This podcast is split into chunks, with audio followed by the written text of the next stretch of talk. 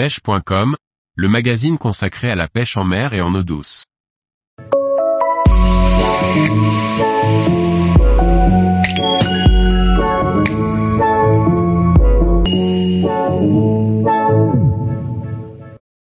Les bons conseils pour réussir ses sorties pêche du bar cet été. Par Thierry Sandrier. L'été n'est pas nécessairement la meilleure période pour la pêche du bar compte tenu des conditions météorologiques et de l'affluence de touristes sur les berges et sur l'eau. Cependant, en appliquant quelques points stratégiques, il est possible de réaliser de belles sorties.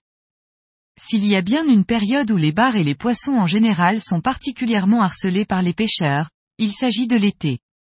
Nombreux au bord de l'eau, spécialistes et néophytes s'en donnent à cœur joie dans l'espoir de piquer quelques poissons et si possible des gros. Voici quelques conseils pour y parvenir. Les fameux coups du soir et du matin sont des moments stratégiques pour la pêche de toutes les espèces, mais encore plus l'été. Et c'est d'autant plus vrai lorsque l'on pêche dans des zones peu profondes et du bord en raison de la chaleur qui fait rapidement monter en température l'eau et bien sûr du bruit sur les berges avec l'afflux de touristes. Alors dans ce contexte, il vaut mieux privilégier des sorties rapides d'une heure ou deux à des moments stratégiques, plutôt qu'une longue sortie d'une journée. À plus forte raison l'été, il est important lors des fortes chaleurs de chercher les zones les plus oxygénées. Élément indispensable à la survie des bars. Ainsi, vous orienterez votre recherche, sur les veines de courant marquées, celles à l'ombre et les berges exposées au vent les vents de mer étant de manière générale bien meilleurs pour les pêcheurs du bord que ceux issus de la terre.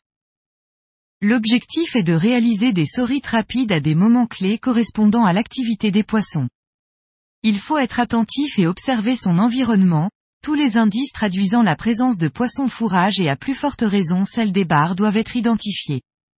Il peut s'agir des plus évidents comme des oiseaux qui piquent ou qui tournent, une chasse, mais aussi simplement un banc visible de petits poissons ou des ronds en surface.